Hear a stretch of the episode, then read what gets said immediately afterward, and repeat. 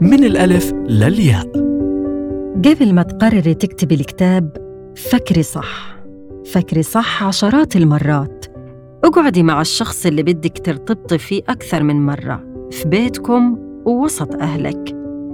اسأليه عن كل الأسئلة اللي خطرت ببالك. حتى اللي كنت بتحلمي في يوم من الأيام تسأليه لشريك حياتك أول ما تقابليه. ما تستهيني بكل الأسئلة حتى لو هيضحكوا عليكي فيها. لأنه من كل سؤال رح تطلعي بأجوبة.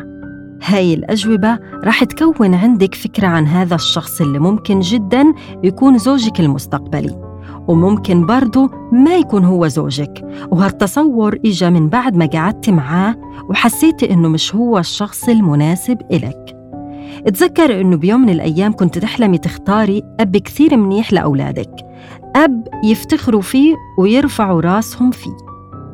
ومن الألف للياء اخترنا لك سبع حروف بهموكي وبهموا أسرتك السليمة اللي لما تبني أساساتها منيح هتكسبي حياتك وحياة أولادك. فكري صح.